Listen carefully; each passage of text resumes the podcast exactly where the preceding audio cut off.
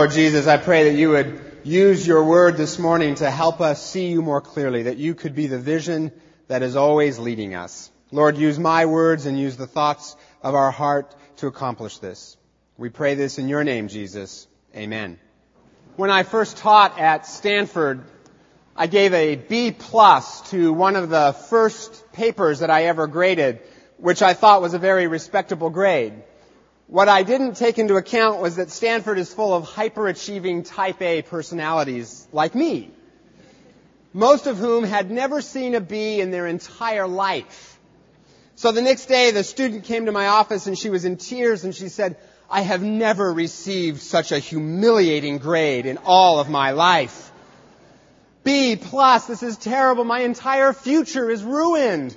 So I had to calm her down and say, "It's okay. It'll be all right. It's a consonant.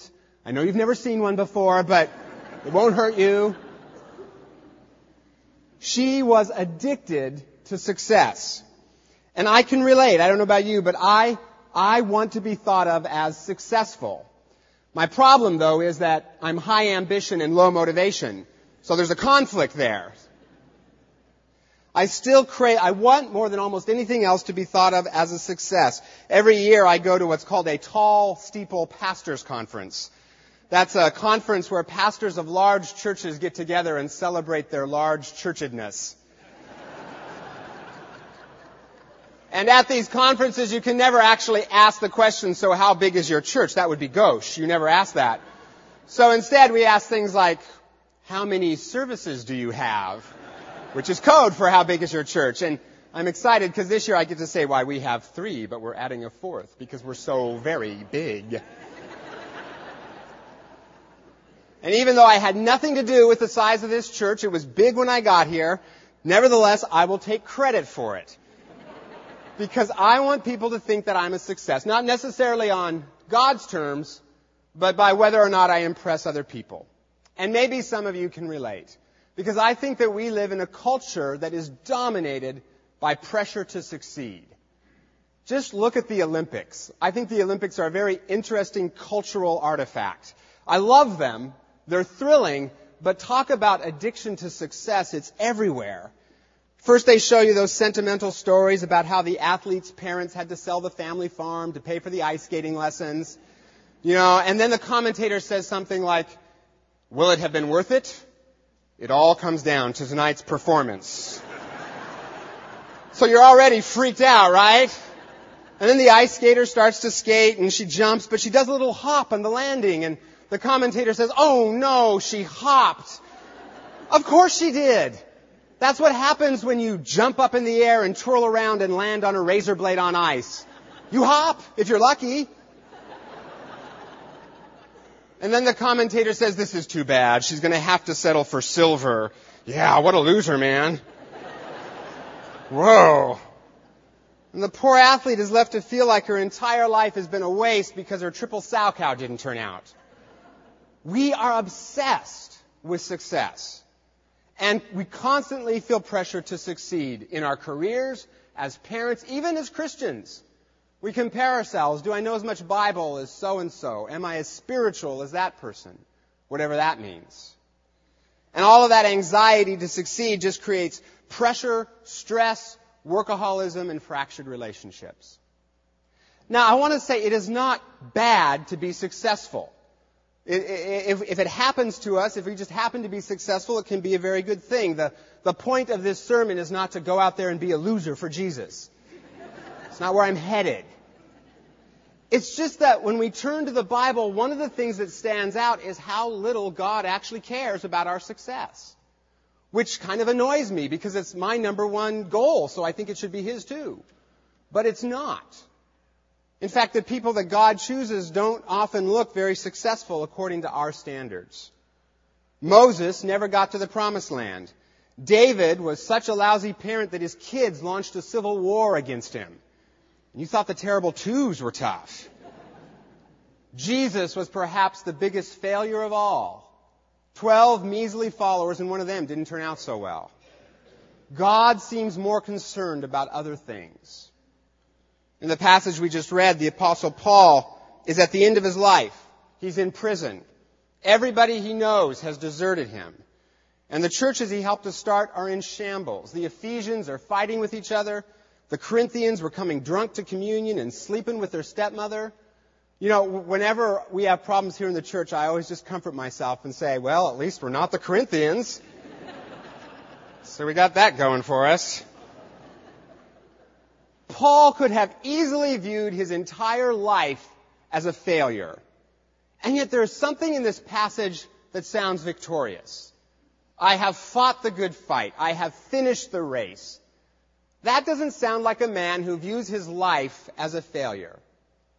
And I think that's because he understands some things about success from God's point of view.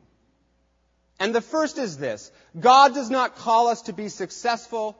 He empowers us to be significant. God doesn't ask us to rack up a lot of accomplishments, make a name for ourselves, write a bestseller. The things that God is most pleased with are those things that we do that make a difference in other people's lives and that help them see Jesus. When we pray for someone or mentor a younger person or when we're loving parents, that's what God calls us to do. I have a picture in my office of me baptizing a student that I mentored for 3 years. I saw him through the death of his mother and several major faith crises, and he came out the other side a strong Christian and a very admirable young man. And I keep the picture in my office to remind me of what's important, so that if I get stressed out over a sermon or budgets or attendance or whatever, that picture reminds me that what's important to God is not what I achieve, it's how I help others see Him. Success is fine. It's wonderful if it comes our way. But what God wants is for us to make a difference for Him. And that's better. Because the thrill of success is short-lived. The thrill of the award, the title, the promotion, that wears off pretty quickly. But significance is deep and it lasts forever. God doesn't call us to be successful. He empowers us to be significant. The second thing that Paul understands is that God doesn't ask us to be successful. He calls us to be faithful. Years ago, a reporter was interviewing Mother Teresa, and the reporter asked her, well, how many people do you actually end up saving here in Calcutta? And Mother Teresa said, almost none of them. They almost all die. And the reporter said, well, I guess you're not very successful then, are you? And Mother Teresa said, God did not call me to be successful. He called me to be faithful. And that's what Paul is saying in this text. I may be in prison, my churches may be in shambles, but I have done the thing God asked me to do. I have been faithful. When I'm stressed out over some sermon, when I'm worried about whether or not I'm being a successful pastor, whatever that would be, what God says to me is, Scott, I never asked you to be successful. I asked you to show up, do the best you can, and just keep doing it. Go ahead, preach that lousy sermon. Someone will get something out of it. I'm a God of miracles. Go ahead. Just be faithful. Sometimes I think we are very afraid to try to make a difference in people's lives, very afraid to step out and serve, because we're afraid we're going to mess it up, afraid we're going to fail. But when you stand before Jesus on Judgment Day, He is not going to evaluate your performance. There will be no grade at the end of the course. Isn't that good news? The only question He's going to ask is, did you follow me? And did you try to do the things I asked you to do? He's not going to ask you how well you did them. Just, were you faithful? And finally, God does not call us to be successful. He wants us to build life-giving relationships. He wants us to be significant. He wants us to be faithful. He wants us to build life-giving relationships. At the end of his life in this text, Paul is asking for three things: a cloak because he's cold, his books because he's bored, and a guy named Mark. And the interesting thing about Mark is that way back in Acts chapter 15, Paul thought that Mark was such a lousy leader and such a lousy Christian that he refused to take Mark with him on one of his missionary journeys because he thought Mark would ruin the success of that journey. And he wasn't very nice about how he did it either. But now, all these years later, who's Paul asking for? Mark. Because he is useful to me in my ministry. God had worked in Paul's heart and brought reconciliation and healing. And whereas before Paul was so determined to succeed that he ran roughshod over Mark, Now Paul realizes that success isn't the issue. Relationship is. And he ends up asking for the very man that he rejected. So often in our quest for success, we run roughshod over other people. We work too long and too hard and neglect our family and our friends. Or we're so determined to get ahead and stamp out the competition that we do. And in the process, hurt feelings and wreck lives. But to God, our success is not what's important. The relationships we build along the way are. God doesn't ask us to be successful. He empowers us to be significant. God doesn't ask us to be successful. He calls us to be faithful. God doesn't ask us to be successful. He wants us to build life-giving relationships. And you know, in many ways, this is what we have been talking about the entire fall, as we've been looking at the biblical year of Jubilee as a way of preparing for our Jubilee year as a church. The year of Jubilee in the Bible was meant to be a year to be significant and to be faithful and to build relationships. Every 50 years, debts were canceled and land returned to its original owners. And slaves were set free so that people who had been accumulating blessings for 50 years could give some of those blessings back as a way of building relationships. It was a time to stop concentrating on accumulating and on success and concentrate on being significant and being faithful and building relationships. And that's what we want to do as a church in our Jubilee year. We have been receiving blessings as a church for 50 years. We are considered a very successful church. And individually, we are very successful people as well. But we want to be significant. We want to make a difference on the east side and in the world, and do that in a way that helps people see what the real Jesus is really like. And there are a lot of ways that we can do this. Collectively, one of the things we're going to do is we're going to come alongside of a school. We're going to partner with a school to provide support to students and to parents who need it. Things like tutoring and helping fix up the school, all kinds of things. Individually, there are all kinds of ways that we can be significant. If you stop by the Jubilee booth today, you'll find information on a new group called Halftime. And that's a group of people that will explore how to move from success to significance. You could tutor a kid at KidReach. You could be a mentor at Eastside Academy. Maybe you don't have time to add anything into your schedule. That's okay. Maybe the real thing to do is do what you're already doing, but with a slightly different focus. Instead of seeing your office or your school or your neighborhood as a place to live or to work, instead see it as the place that God has put you in to make a difference, the mission field He called you to. Pray for the people that you work with or live near. Look for ways to serve them. Tell them once in a while what you like about them. Be there when they need a listening ear.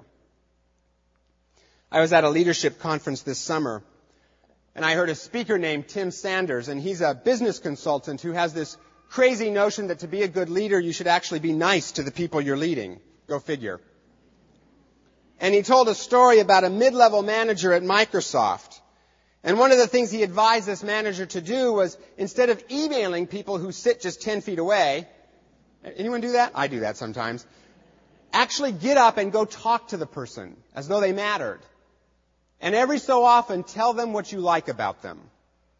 Well, the manager he was advising at first resisted because emailing was just more efficient. But he decided at one point to take the advice anyway.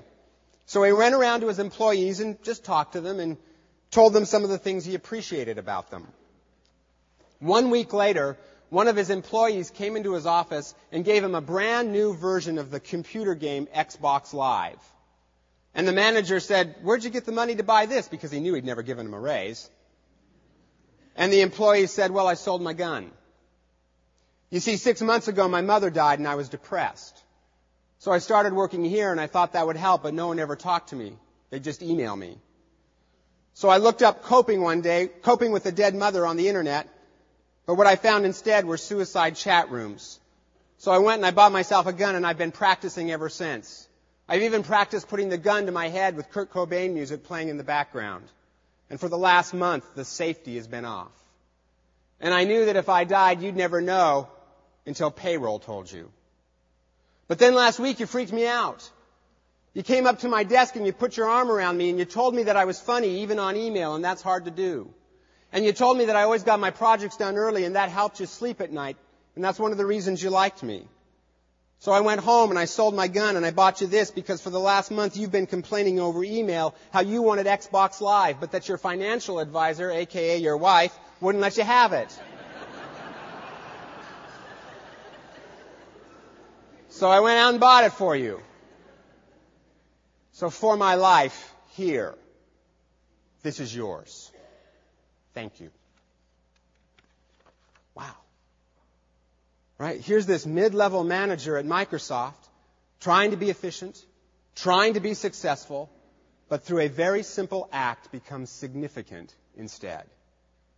And he didn't have to do that act perfectly. God didn't say, I want you to go do this little act, and I want you to do it perfectly. I'm going to grade you at the end. He just had to show up. He just had to be faithful. And instead of emailing someone that sat 10 feet away, build a relationship that was literally life-giving. And how much time did it take? Hardly any at all. He just had to do what he was already doing, where he was doing it, with a little bit different focus. And I gotta believe, you gotta believe, that whatever achievements, whatever titles, successes, this manager goes on to rack up, they're gonna seem like small potatoes in comparison to the moment when that employee said to him, you have changed my life forever. Because deep down, that's what we all want.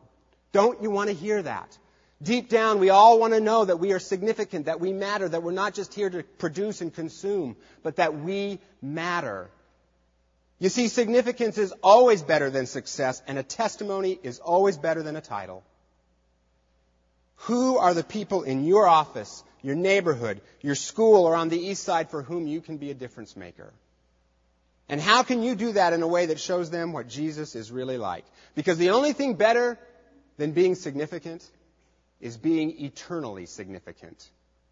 And the way we do that is not to just practice acts of kindness, but to do it in a way that helps people know Jesus, the one who loves them more than anything else, who forgives them and restores them to relationship with God. And the one who gives us the power to be significant and make a difference for him. You see, our model for success should be Jesus. Probably the biggest failure in history according to the world's standards. He accumulated no title. He had no followers at the end. He had little education and even less money. The only piece of property he ever owned was his cloak, and he lost even that. And yet because he was faithful, because he died to show us how much God loves us, because he invested his life in relationship with us, nobody had greater significance than him. I don't know whether you feel like a success or like a failure today. What I do know is that you can be significant. Wherever you're investing your life to help people know the love of Jesus, wherever you are being faithful to show others who Jesus really is, wherever you are building life-giving relationships, whether you ever get a medal, promotion, award, or recognition for that or not, you will be significant. You will matter forever.